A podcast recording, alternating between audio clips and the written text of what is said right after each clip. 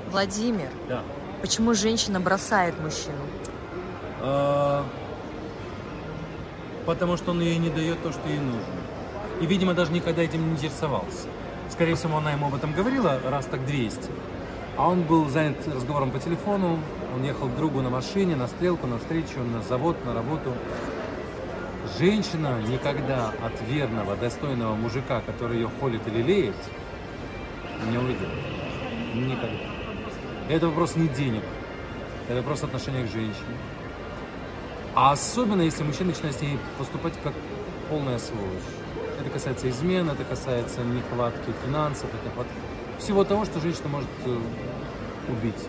Ну, в первую очередь, конечно, это когда он пытается уничтожить ее чувство гордости. Это измена. в.